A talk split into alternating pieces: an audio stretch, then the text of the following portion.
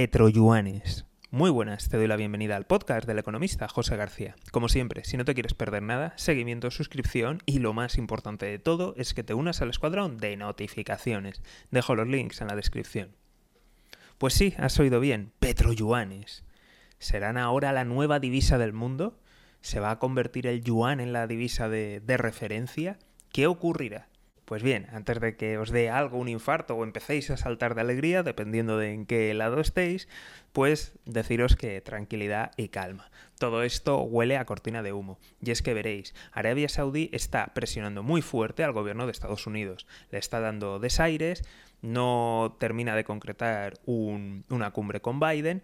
Y todo esto a qué es debido? A que evidentemente está en una posición ahora mismo de fuerza, ya que el petróleo, eh, su petróleo es necesario para rebajar los precios del crudo y por tanto controlar la inflación. Y más ahora con la guerra y con las sanciones que está recibiendo Rusia. En todo este contexto, que es lo que está buscando Arabia Saudí realmente, lo que está buscando es que le vendan más armamentos y sobre todo que Estados Unidos se implique en la guerra que tiene en Yemen. Y en todo este contexto es cuando se filtran aparentes noticias del tipo de que podría ser que Arabia Saudí, en vez de aceptar dólares como única divisa para pagar el petróleo, pues que aceptara yuanes pero esto es algo que ahora mismo no beneficia a Arabia Saudí y que tampoco beneficia a China. Y es que veréis, el mayor tenedor de dólares es China.